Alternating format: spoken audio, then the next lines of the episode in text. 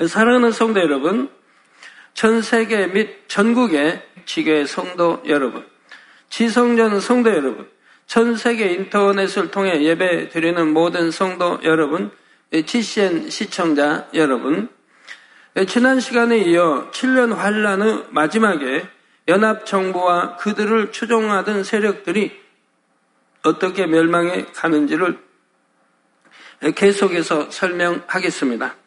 21절에 이에 한 힘센 천사가 큰 맷돌 같은 돌을 들어 바다에 던져 가로되 여러분 천사면 천사에 여러 종류의 천사가 있습니다. 천사장도 성경에 나오는 그 천사장만 있는 게 아니에요. 무수한 천사장이 있어요. 그 밑에 무수한 또 천사장 밑에 무수한 천사가 있고요. 또 천군이 있고요. 천군에 또 머리 천사장들이 있고요. 거기에 또 군대 장관이 있고요. 구약에 나오는 군대 장관, 천사장도 있고요. 그래서 성경에 뭐 천사장 기록되어 있으면 그 천사장만 있는 게 아니에요. 기록되지 않으면 무수한 천사장도 있다는 얘기입니다. 그래서 거기엔 또 힘센 음, 천사도 있고 천사도 보면 아기 천사도 있고 방울 천사도 있는 거 봐요. 워낙 적어서 아주 적은 천사도 있고 아기 천사, 큰 천사, 아주 큰 천사도 있습니다. 뭐 다 이렇게 한눈에 이렇게 전체를 볼 수 없는 그렇게 아주 아주 큰 천사도 있고 또 힘센 천사도 있고 어, 많이 이렇게 나온 거 봅니다. 21절에 이에 한 힘센 천사가 큰 맷돌 같은 돌을 들어 바다에 던져 가로되 큰 성 바벨론이 이같이 몹시 떨어져 결코 다시 보이지 아니하리로다 합니다. 큰 맷돌 같은 돌을 바다에 던지면 그 무게로 인해 깊숙이 가라앉게 됩니다. 사도 요한이 살던 당시에는 이처럼 바다 밑 깊은 곳에 어떤 물건이 빠지면 다시 건져낼 방법이 없었지요. 이와 마찬가지로 큰 성 바벨론, 즉 적그리도의 세력도 무너져 내리고 나면 다시는 회복할 수가 없다는 말입니다. 또한 적그리도의 주관하에 돌아가던 이 세상도 함께 끝이 나고 어, 말지요. 적그리도의 세력을 맷돌 같은 돌에 비유했는데 맷돌은 곡식을 가는 도구입니다. 하나님께서는 인생들을 곡식에 비유하시지요. 마태복음 13장 30절에 둘 다 추수 때까지 함께 자라게 두어라. 추수 때 내가 추수꾼들에게 말하기를 가라지는 먼저 거두어 불사르게 단으로 묶고 곡식은 모아 내 곡간에 넣으라 하십니다. 믿음으로 구원받은 성도들을 알곡에 비유하고 믿지 않는 자나 믿는다면서도 마음으로 믿지 못한 사람들을 가라지에 비유하죠. 저 마음으로 믿지 못한다고 하는 것은 육으로 지식적으로만 알고 믿는 육으로 믿는 믿음입니다.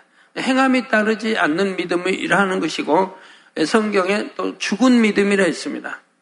죽은 믿음으로는 구원받지 못한다고 성경은 곳곳에 분명히 말씀하고 있는 겁니다. 믿는다면 행함이 따릅니다. 즉 하나님 말씀대로 사는 행함이 따르는 것이라 이 말입니다. 그래서 믿지 않는 자나 믿는다면서도 마음으로 믿지 못한 사람들을 가라지에 비유하죠. 로마서 10장에도 보면 마음으로 믿어 의에 이르고 입술로 시인하여 구원에 이른다 했습니다. 즉 마음으로 믿어야 의에 이른다 이 말입니다. 왜 하나님 말씀대로 사니까요. 버리라 하는 거 버리고 버리라 악은 모양이라도 버리라 또 하지 말라 하지 말라는 거 안 하죠. 도적질하지 마라, 시기 질투하지 마라, 간음하지 말라, 살인하지 말라, 많이 하지 말라. 이걸 하지 않게 되죠. 하라는 건 하고요. 지키라는 건 지키고요. 그래서 이렇게 마음에, 마음으로 믿으면 의에 이르게 되죠. 선해지고, 약은 모양이를 버리고, 하지 말라는 거 하지 않고, 그러니까 의에 이르게 되고, 그런 사람, 그런 사람이 입술로 신하의 구원에 이른다. 예수가 우리 구세주요. 그 피가 우리 죄를 대속하고 이렇게 다 입술로 신한 자가 구원에 이른다. 이게 마음으로 믿지 않는 자는 행함이 따르지 않고 그건 아무리 주여져 부른다고 해도 구원받지 못한다고 마태복음 7장에도 말씀하고 있죠. 네, 하나님 아버지의 뜻대로 행한 자야 구원을 받는다 이 말입니다.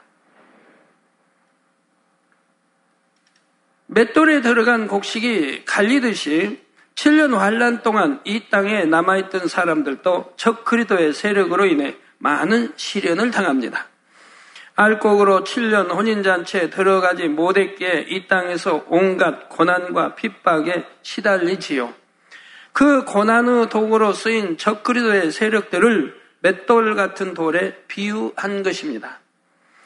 22절, 23절에 또 검은 고 타는 자와 풍류하는 자와 퉁소 부는 자와 나팔 부는 자들의 소리가 결코 다시 내 가운데서 들리지 아니하고 물론 어떠한 세공업자든지 결코 다시 내 가운데서 보이지 아니하고 또 맷돌 소리가 결코 다시 내 가운데서 들리지 아니하고 등불 빛이 결코 다시 내 가운데서 비치지 아니하고 신랑과 신부의 음성이 결코 다시 내 가운데서 들리지 아니하리로다 너의 상고들은 땅의 왕족들이라 내 복수를 인하여 만국이 미혹되었다다 합니다. 검문고, 퉁소, 나팔 소리 등은 흥겨운 잔치자리에서 들을 수 있는 악기 소리입니다. 그런데 적그리도 세력, 즉 연합정부의 붕괴로 인해 이제 더 이상 그들 가운데서는 그런 소리를 들을 수가 없습니다. 적그리도와 연합한 모든 자들이 망함으로 황폐와 고통만 남게 되지요. 어떤 세공업자도 보이지 않는다 했는데 이는 사람이 손으로 직접 만드는 물건조차도 구할 수 없는 상황을 말합니다.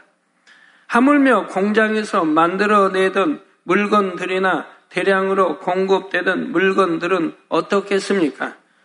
거의 모든 생산 시설들이 파괴되고 마치 원시 상태와 같은 상황으로 돌아갑니다. 맷돌 소리도 들리지 않는다 했는데 여기서는 진짜 맷돌 소리를 말합니다. 먹을 양식을 위해서는 맷돌을 갈아야 하는데 이러한 맷돌 소리조차 들리지 않는다는 것은 인생들이 살아가는데 필요한 최소한의 것들도 생산이 멈춘 것을 의미합니다. 또한 등불이 비치지 않는다 한대로 문명의 발달로 이루어 왔던 모든 것들이 다 파괴되고 많은 상황을 나타내지요. 예, 이런 상황에서 사람들이 더 이상 무슨 희망을 가지고 결혼을 하겠습니까? 역사상 아무리 어려운 상황일지라도 남녀 간의 결혼은 끊임없이 계속되어 왔는데 이때는 이마저도 끊어진 것입니다. 그러니 그 상황이 어떠한지를 짐작할 수 있지요. 폐허와 절망뿐이며 이제 진정 세상의 끝임을 느낄 수밖에 없습니다.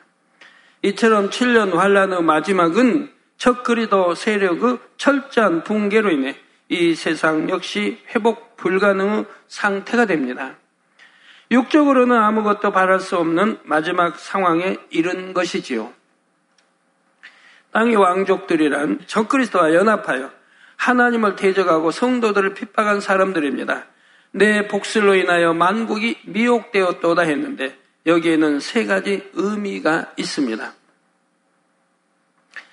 첫째는 비진류 영인 미혹의 영으로 사람들을 미혹했다는 의미입니다.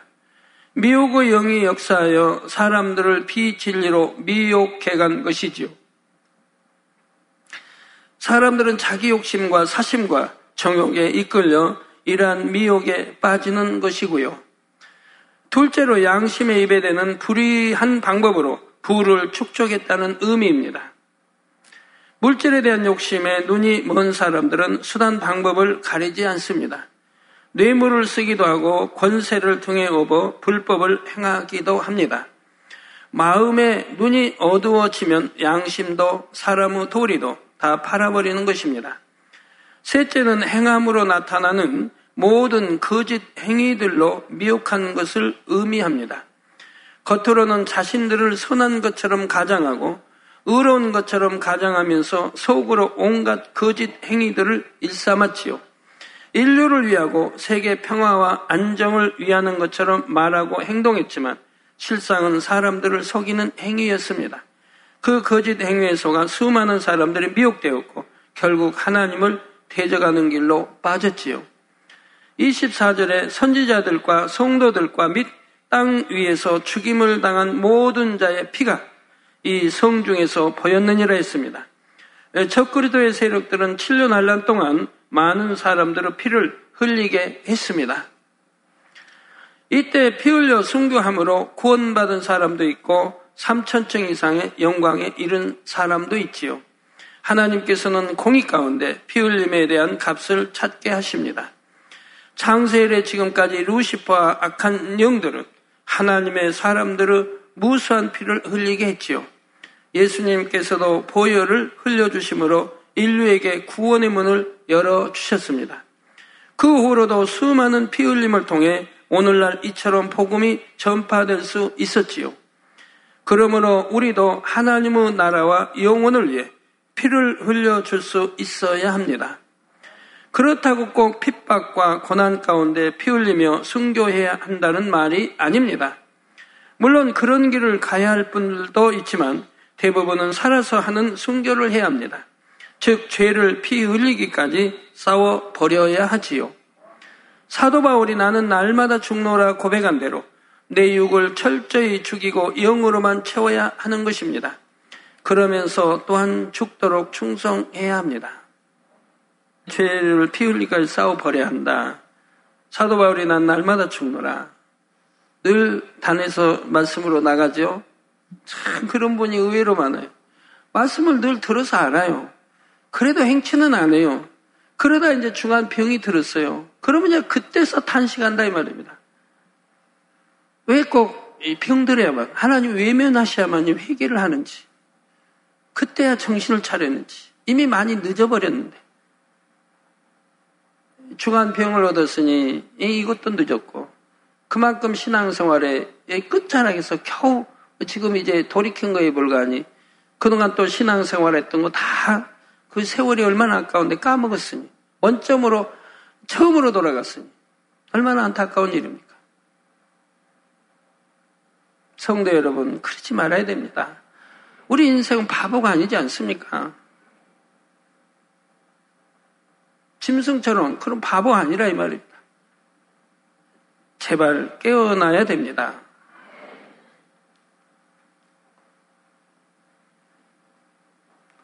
예, 우상 섬기는 것도 그렇고, 예, 제가 82년도 어, 개척하는 해입니다. 그때 이제 예, 전도했던 기도원장이 뭐 전도 가정 같은데 전도했던 가정이 그 가족이 전부 이제 전도가 돼가지고 교회를 이제 그러니까 개척 전이니까 이렇게 나갔었어요. 어, 주일 날은 이제 저희가 기도원장이라 해서 거기 이제 성도들이 교회에서 제일 먼 데 사니까 저희가 하도 부흥을 많이 해서 봉고를 한데 교회에서 사줬어요. 그래서 봉고에다 태워서 가는 겁니다. 그리고 믿음 좋은 분들은 걸어가고 이렇게 한 15분, 20분 걸, 걸려요. 또 산, 올라가야 돼요. 좀 평지도 아니고. 초신자들은 봉고에 태워서 보내고, 저희 이제 믿음 있는 사람들은 걸어서 가고요. 그렇게 5명으로 구역이 시작이 됐는데, 예, 시작이 됐는데, 5월 달에 그렇게 28명인가 9명으로 부흥을 했다 이 말입니다. 그런데 이제 교회를 갔다 왔어요. 이제 대예배를 드리고 그리고 이제 오죠. 점심 먹고 아 점심 먹고 또 저녁 예배가 7시 반이니까 또 가게 된단 말이에요. 그런데 갑자기 이제 저희 가게 보는 저희 집에서 한 뭐한 한, 한 7, 8분 걸어 올라가야 될 거예요. 그 집 가려면. 한 5분 거리는 될까요? 5분, 7분. 갑자기 사람이 뛰어내려온, 뛰어내려온 거예요. 전도사님, 전도사님 큰일 났어요. 자기 가족 중에 그, 그 집의 며느님이에요. 며느님이 중풍이 걸려버린 거예요. 순간 몸이 마비돼 버린 거예요. 마비되고 손도 꼬여버리고 꼬여서 막 뒤틀리고 마비된 거예요. 아, 급히 저를 부르러 온 거예요. 그래서 제가 달려 올라갔지요. 올라가서 이제 사연을 물었어요. 분명히 이유가 있을 테니까. 그랬더니 며느, 며느님이 시어머님과 다툰 거예요. 대배 보고 와서 시어머님과 이제 다툰 거예요. 다투니까 뭐 화가 나고 신경이 내고 오다가 그만 이 며느님은 중풍이 걸려버렸습니다. 중풍뿐이 아니라 손이 꼬이고 마비돼 버렸어요. 그래서 제가 어, 그 집에를 들어가니까 어, 오싹한 기운이 좀 있더라고요. 아, 저는 웬만하면 오싹 안 하는데 어, 오싹한 그런 기운이 느껴져요. 그래서 제가 물었어요. 이 집에 아직도 부적이 있느냐? 제가 그 집을 이제 그 전도 온 가족을 전도했을 때그 예, 집에 가서 부적을 전부 꺼내게 했어요. 이게 너무 우상에 찌든 가정이에요. 늘 가족들이 돌아가면서 아픈 거예요. 아프면은 이제 구슬하고 또 무당 구슬하고 그리고 이제 그러면 또 잠잠해지고 또 아프면 무당 구다고 그리고 한 달에도 몇 번씩 무당 구슬하는 집이에요. 그래서 제가 그 집에 가서 전부 그 집에 있는 부적들을 다 꺼내겠어요. 우상 단지 다 물고 부적, 부적들을 전부 꺼내라. 그뭐 참불가도 있더라고요. 그래서 그 집에서 참불을 가져왔, 참불가를 가져, 가져왔는데 하여튼 테이프도 있더라고요. 그래서 제가 전부 앞서해 왔어요. 부적이 자그마치 뭐 얼마나 나오지? 하여튼 이렇게 나와가지고 전부 불살랐어요, 보면서.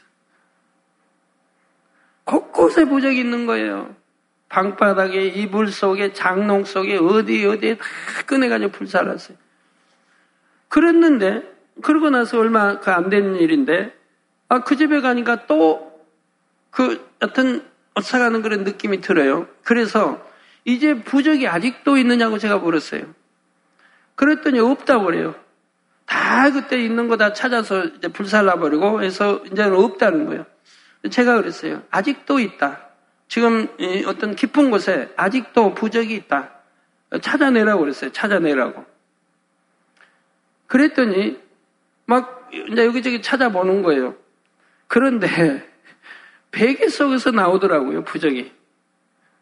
베개 속에서 나오고 또 하여튼 두 군데서 나왔는데 아주 깊이 깊이 숨겨뒀던 것들 다 없앴다고 했는데 아직 다 없애지 못하고 있는 그래서 베개 속에 베개에서 이제 뜯어서 그 안에 집어넣고 봉해버린 그래서 베개 속에서 부적이 나오고 또 나오는 거예요. 그거마저 태워버리고 태워버리고 그거마저 없애버리고 그러고 나서 제가 기도를 했어요. 원수마귀야 물러가라. 마비를 시켜 원수마귀 물러가라고 기도하니까 예, 그 자리에서 예, 물러가고 바로 마비됐던 게 풀어지고 예, 손이 이렇게 막 꼬여버렸던 게 풀어지고 말도 못하던 게 말, 말도 못했는데 말하고 바로 정상이 됐습니다. 예. 그래서 어, 시어머니와 주일 대회 들어가서 싸웠던 거 이것도 음, 잘못 아닙니까? 그래서 그거 회개하고 부적해서 다 없애버리고 그리고 기도하니까 확 풀리더라 이 말이에요. 여러분 어, 참 이런 거 여러분이 아셔야 됩니다. 영어 세계 이런 거를 아셔야 되는 거예요. 그렇기 때문에 죄를 피울까 싸운다는 게 얼마나 중요한지 여러분 아셔야 됩니다. 이렇게 흘린 여러분의 땀과 눈물과 피는 홀이라도 남김없이 하늘의 상급으로 쌓입니다. 반면에 하나님은 나라를 해방하며 하나님의 사람들을 핍박하고 죽인 사람들도 그들의 행위대로 받게 되지요. 이제 주님과의 혼인잔치와 주님의 지상재림이 나오는 19장으로 들어갑니다. 1절, 2절에 이 일 후에 내가 들으니 하늘에 허다한 무리의 큰 음성 같은 것이 있어 가로되 할렐루야 구원과 영광과 능력이 우리 하나님께 있도다. 그의 심판은 참되고 의로운지라 음행으로 땅을 더럽게 한 큰 음녀를 심판하사 자기 종들의 피를 그의 손에 갚으셨도다 합니다. 이 일 후에란 7년 환란의 막바지에 적그리도의 세력이 철저히 망하고 이 땅도 완전히 파괴되어 황폐해져 버린 후입니다. 허단 물이란 부활에 참여한 모든 성도입니다. 창세 이후로 구원받은 모든 자를 말하지요. 그들이 외쳐 노래합니다. 예수 그리스도를 통한 구원과 하나님의 영광 그리고 모든 섭리를 이루신 하나님의 능력을 찬송하고 있지요. 구원받은 무리들이 한 목소리로 올리는 이 찬양에 얼마나 진하고 감동적인 마음 중심의 향이 담겨 있겠습니까? 그 감사와 기쁨과 감동은 이루 말할 수 없으며 그것이 세세토록 변함없이 영원하다는 사실입니다. 그의 심판은 참되고 의로운지라 했는데 이는 예수 그리스도를 통한 심판의 완전성을 나타냅니다. 심판의 기준은 예수 그리스도이십니다. 예수님은 말씀이 육신을 입고 이 땅에 오신 분이므로 말씀이 곧 심판의 기준이 되는 것입니다. 그런데 예수님께서 십자가를 지고 돌아가심으로 율법이 온전히 완성되었습니다. 죄인들을 위해 자신을 온전히 내어 주신 주님의 사랑으로 말미암아 율법이 완성된 것이지요. 이러한 주를 믿는 것이 구원의 기준이며 또한 얼마나 주님을 온전히 닮았는가 하는 것이 바로 주님을 얼마나 온전히 믿었는가의 기준입니다. 내가 주님을 온전히 믿었다고 한다면 주님을 온전히 닮아갔을 것입니다. 주님을 내가 믿는다고, 하나님을 사랑하고 주님을 믿는다고 하면 참 마음이 되기에 노력했을 거 아닙니까? 히브리서 10장에 있는 대로 참 마음이 되기. 참 마음이 되어지면 온전한 믿음이 됩니다. 예? 히브리 10장에 나오죠? 참 마음이 되면 온전한 믿음이 되어진다 이 말입니다.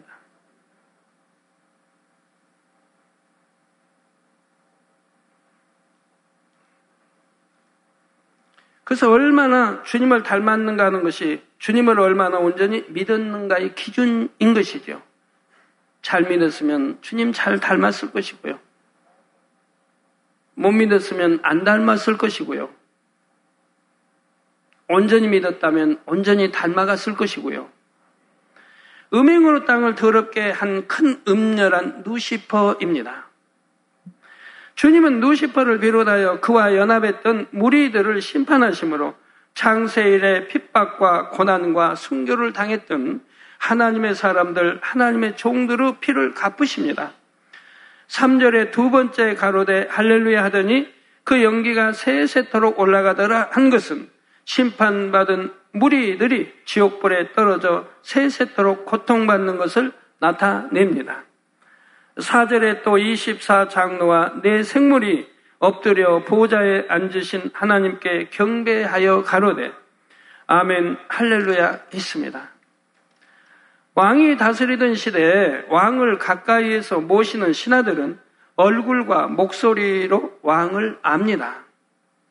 하지만 일반 백성들은 가까이서 얼굴을 한번 제대로 볼 수가 없지요.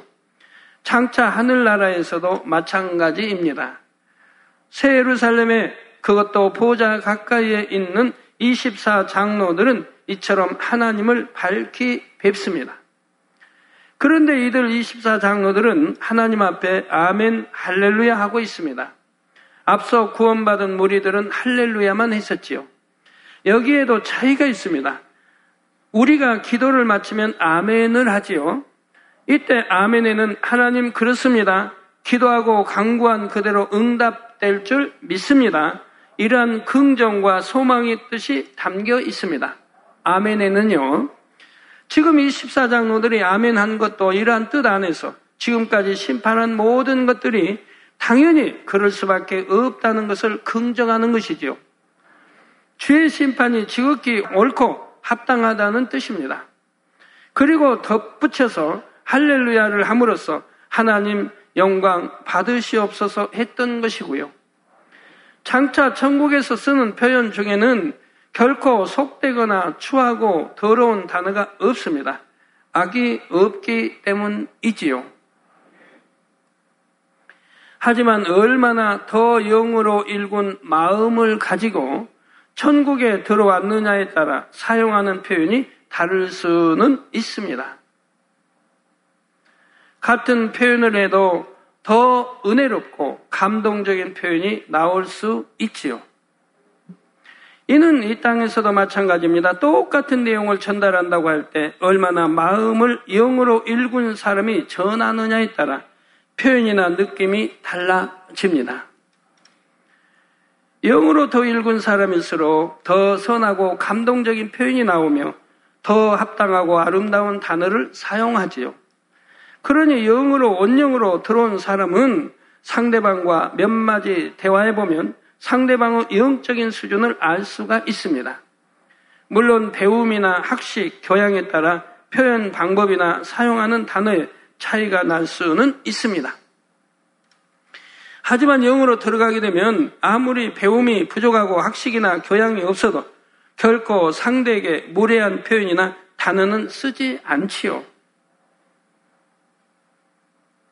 세상적인 표현이나 비속어 등은 실수로라도 나오지 않습니다. 이어지는 5절에 보좌에서 음성이 나서 가로되 하나님의 종들 곧 그를 경외하는 너희들아 물은 대소하고 다 우리 하나님께 찬송하라 하지요. 이때 보좌에서 나는 음성은 하나님의 음성이 아닙니다. 보좌 주위에 있는 머리된 자들이 부활에 참여한 성도들을 향해 하는 말이지요. 하나님의 보좌 주변에는 서열이 높은 선지자들과 24 장로들을 비롯하여 천국의 머리급들이 자리하고 있습니다. 그렇다면 왜 머리급들이 이처럼 부활에 동참한 성도들을 향해 하나님께 찬송하라 외치고 있는 것일까요? 이는 아버지 하나님의 마음을 헤아리기 때문입니다. 구원받아 부활에 동참한 많은 성도들이 있지만 반면에 구원받지 못하고 영원한 사망으로 떨어지는 사람들도 많지요. 아버지 하나님께서는 이 땅에 인간을 경작하시며 모두가 알곡으로 나오기를 원하셨지만 실제로는 그렇지가 못한 것입니다.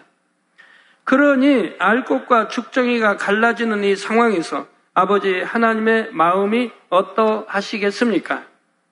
알곡으로 나온 참 자녀를 얻으신 기쁨도 있지만 다른 한편으로는 죽정이가 되어버린 많은 영혼들에 대한 안타까움과 슬픔도 있으십니다. 지금 하나님의 보좌 주변의 머리급들은 이런 아버지 하나님의 마음을 헤아리고 있지요. 그래서 구원받은 성도들로 하여금 이러한 아버지 하나님의 마음을 위로해 드리도록 하나님께 찬송하라 말하고 있는 것입니다. 이처럼 구원받아 참 자녀로 나온 이 무리들의 찬송을 들으시고 마음의 위안이 되시기를 바라는 것이지요. 성도 여러분, 자녀들이 여럿 있다 보면 그 중에는 다양한 모습들이 있습니다. 부모님의 마음을 헤아려 위안이 되고 때를 쫓아 힘이 되는 자녀가 있는가 하면 오히려 부모님의 마음에 아픔만 되는 자녀도 있지요. 말씀은 부리지 않지만 부모님의 마음에는 관심 없고 오직 자기 일만 하는 자녀도 있습니다. 장차 천국에서 하나님의 보좌 주변 가까이에 앉은 머리급들은 바로 부모님의 마음을 헤아리는 자녀라 할 수가 있습니다.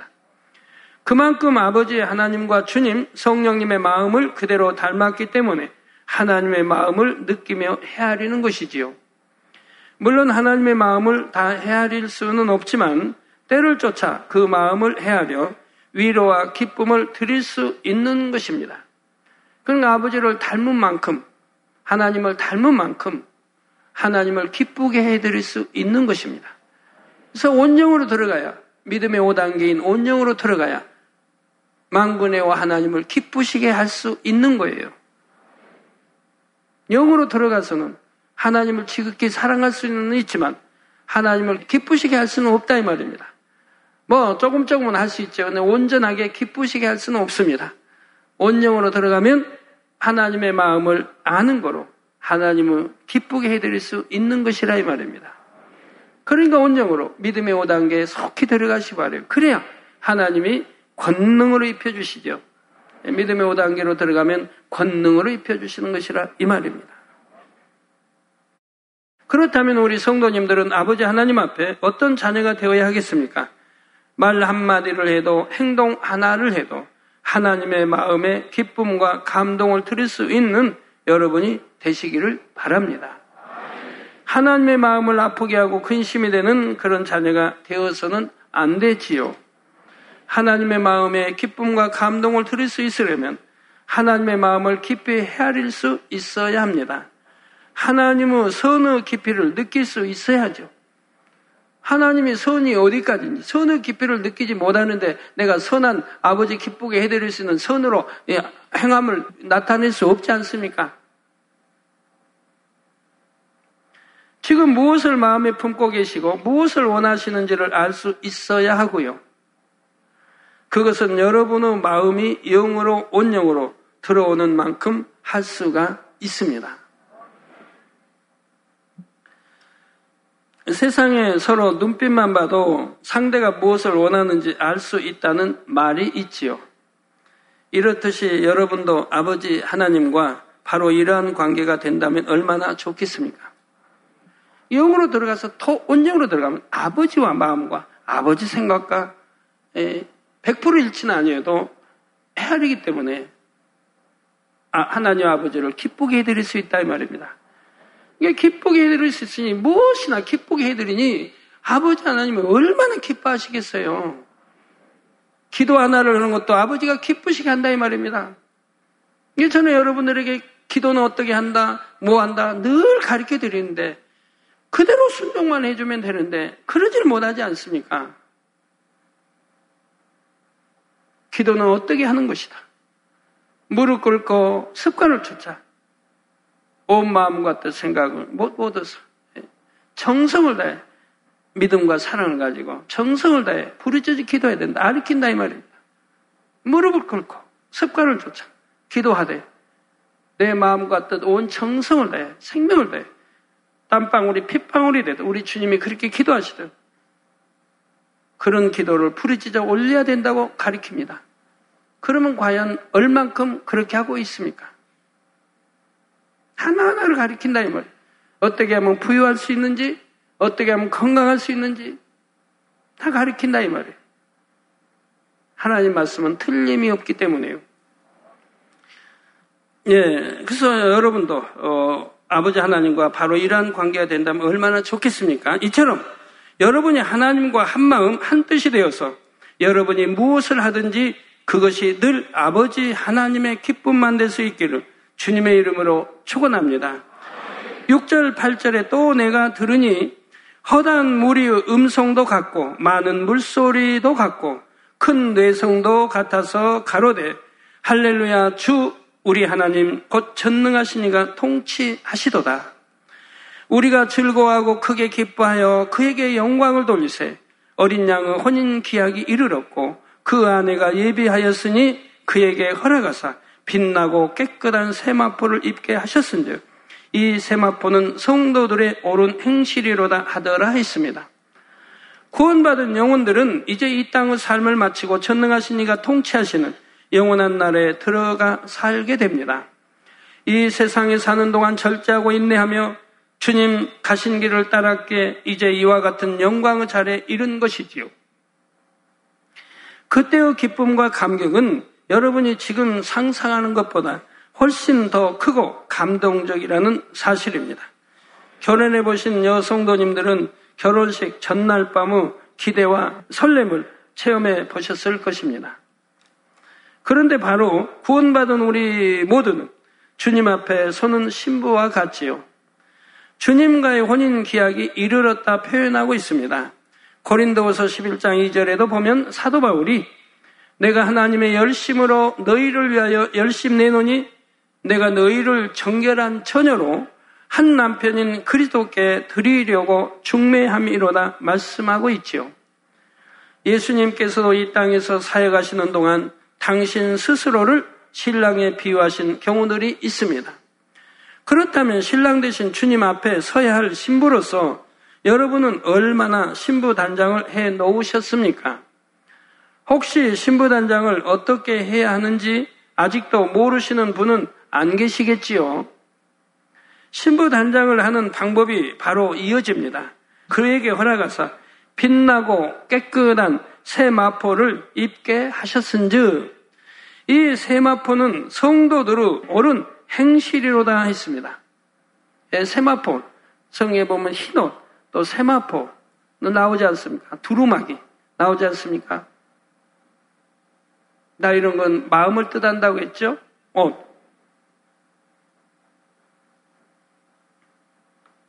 또 두루마기를 빠는 자가 복이 있다. 계시록에 또 나오지 않습니까?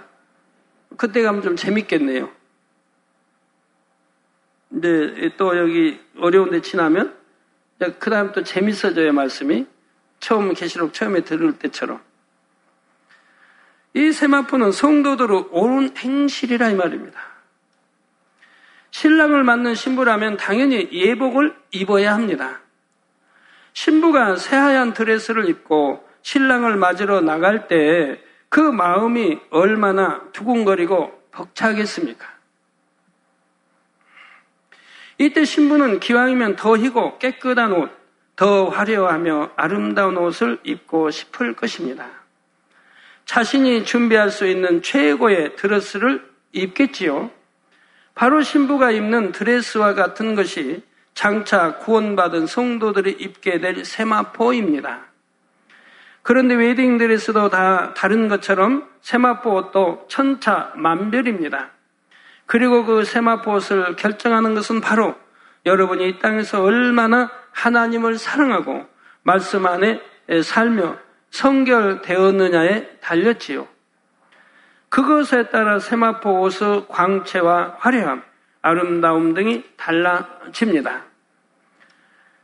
여기에다 얼마나 많이 전도하고 충성, 봉사했으며 기도하고 헌신했는지 등이 다 반영이 되지요. 그래서 세마포 옷의 문양과 장식 그리고 머리의 장식 등으로 주어집니다. 그러나 세마포 옷을 결정하는 가장 중요한 것은 무엇보다도 마음의 성결입니다. 더 나아가 얼마나 더 깊이 영으로 이뤘는가에 따라 옷의 빛깔과 기본적인 화려함 등이 정해지지요. 그런데 여러분이 마음에 이룬 영은 반드시 행함으로도 나타납니다. 하나님 보시기에 옳은 행실로 나오지요. 또한 그처럼 행하는 옳은 행실에 따라 장차 천국에서는 상급이 주어집니다. 여러분은 이미 내가 어떻게 행했을 때 나의 세마포 옷이 더 희고 깨끗해지는지 어떤 행함을 했을 때 보석 장식이 주어지는지 등 이러한 것들을 잘 아십니다. 그러므로 옳은 말과 행실 하나하나를 통해 장차 천국에서 영원토록 입게 될 여러분의 세마포 옷을 미리미리 준비하는 지혜로운 성도님들이 다 되시기를 바랍니다. 결론을 말씀드립니다. 사랑하는 성도 여러분. 신부는 결혼식 날 한 번 입을 웨딩 드레스를 위해서도 얼마나 많은 투자와 정성을 드립니까? 어떻게 하면 더 예쁘게 보일까? 어떻게 하면 더 화려하고 우아하게 보일까? 어떻게 하면 신랑의 마음에 쏙 들 수 있을까? 이러한 것들을 생각하게 되지요. 하물며 최고의 신랑 되신 주님을 맞이할 예복은 어떤 마음과 정성으로 준비해야 하겠습니까? 더욱이 세마포 옷은 장차 천국에서 세세토록 입게 될 옷입니다. 물론 그렇다고 한 가지 옷만 입는다는 뜻이 아닙니다. 하지만 몇 벌의 옷이 주어지든 간에 각자에게 주어지는 모든 옷의 기본적인 밝기와 광채는 동일하게 정해지지요. 여러분이 이 땅에서 마음을 영으로 이룬 정도에 따라 기본적으로 옷의 밝기와 광채가 정해지는 것입니다. 그 기본 위에 여러분이 하나님의 나라를 위해 심고 수고하고 헌신한 정도에 따라 상급으로 주어지는 문양과 장식 등이 있고요. 천국에서는 다른 분의 옷이 내 옷보다 더 화려하고 아름답다고 해서 시기하거나 탐내는 마음은 전혀 없습니다. 오히려 나보다 더 밝고 아름다운 세마포를 입은 상대를 볼 때 마음을 담아 존경을 표하고 함께 기뻐하며 감사하게 되지요. 이 시간 여러분이 장차 입게 될 세마포 옷을 한번 상상해 보시기를 바랍니다. 여러분이 상상하는 그 이상의 빛나고 아름다운 세마포 옷을 꼭 입고 신랑 대신 주님과의 혼인잔치에 함께 하시기를 우리 주 예수 그리스도의 이름으로 축원합니다. 할렐루야 전능하신 사랑의 아버지 하나님 이 시간 기도 받는 모든 성도님들 위해 안수하여 주옵소서. GCN 방송과 인터넷과 화상을 통해 기도받는 지 교회와 지 성전 그리고 전 세계 하나님의 자녀들 위에도 시공간을 초월하여 역사하여 주시기를 원합니다. 믿어지는 믿음을 주시고 부정적인 생각과 의심의 세력을 물리쳐 주옵시며 모든 시험 환란도 물리쳐 주옵소서. 머리부터 발끝까지 오장 육부 뼈 마디마디 온몸의 신경 조직 세포 등 아픈 곳마다 성령의 불로 태우시고 근본의 빛으로 역사하여 주옵소서. 예수 그리스도의 이름으로 명하노니 원수마귀 사단 모든 질병 균 연약함아 물러가라 빛이 여임하라 모든 불친 난치병도 성령의 불로 태워 깨끗하게 역사하여 주옵소서. 말라리아를 비롯한 모든 풍토병도 물리쳐 주옵소서. 깨끗함을 입을 지어다. 감기, 기침, 열, 몸살, 독감 등 각종 유행성 질병도 다 물러가라. 어떠한 유행성 질병 균도 틈타지 않게 지켜 주옵소서. 위암, 폐암, 간암, 유방암, 자궁암, 대장암, 피부암 등 각종 암과 에이즈, 백혈병, 뇌졸중, 고혈압, 저혈압, 심장병, 폐병, 위장병, 당뇨, 부인병, 피부병, 갑상선, 질환과 모든 염증도 깨끗게 하여 주옵소서. 소아마비, 중풍, 관절염, 디스크도 온전케 하여 주옵소서. 요통, 두통, 신경통을 비롯한 모든 통증은 사라질 지어다. 간질, 자폐증, 우울증, 조울증, 노이로제 등 모든 정신질환도 물러가라. 모든 마비된 것도 풀어지고 일어나 걷고 뛸지어다. 눈도 잘 보이게 하옵시고 귀도 잘 들리게 하여 주옵소서.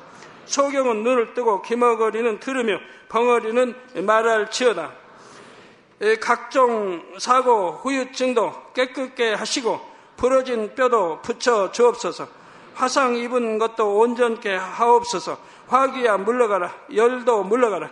아버지 흉터도 나지 않게 역사해 주시기를 원합니다. 마약을 비롯하여 각종 약물과 독극물 중독도 깨끗함을 입을 지어다. 죽은 신경과 세포가 살아나며 죽은 자도 살아나게 하여 주옵소서. 잉태의 축복도 주시기를 원합니다. 잉태 축복을 받으라 예수 그리스도의 이름으로 명하느니 원수막이 사단을 하늘 공중 곳에 잡은 악의 영들아 물러가라. 그의 사자들도 물러갈지니라. 이 땅의 악한 영, 더러운 영, 거짓되고 간사한 영, 이간질하고 미혹하는 모든 어둠들은 물러가라. 모든 흉악의 결박을 풀고 어둠아 물러가라. 빛이 여 임하라. 아버지 하나님 부르짖어 기도할 수 있는 능력을 주시고 죄를 버리고 성결될 수 있는 능력을 주옵소서. 영혼이 잘됨 같이 범사에 잘되게 하시고 가정의 복음화도 이루어 주시기를 원합니다. 한 주간도 모든 사고와 재앙으로부터 지켜주시고 불통이 없는 형통한 삶을 살 수 있도록 축복해 주옵소서. 성령의 불담으로 천군 천사와 주님의 불꽃 같은 눈동자로 모든 하나님의 자녀들과 가정, 일터, 사업터를 지켜주시기를 원합니다. 학생들에게 지와 명철을 더하시고 공부도 할 수 있는 뜨거운 마음과 열정도 더하여 주옵소서. 마음과 생각을 세상에 빼앗기지 않도록 지키시고 하나님을 뜨겁게 사랑하는 학생들로 축복하여 주옵소서. 하나님의 자녀들이 먹으나 마시나 입으나 무엇을 하든지 하나님 앞에 영광 돌리는 삶이 되게 축복하여 주시기를 원합니다. 나는 하나님을 만났노라 체험했노라 응답 받았노라 축복 받았노라 간증하는 입술이 되게 역사하여 주옵소서. 아버지 하나님 감사합니다. 홀로 영광 받으옵소서. 우리 주 예수 그리스도의 이름으로 기도하옵나이다. 아멘.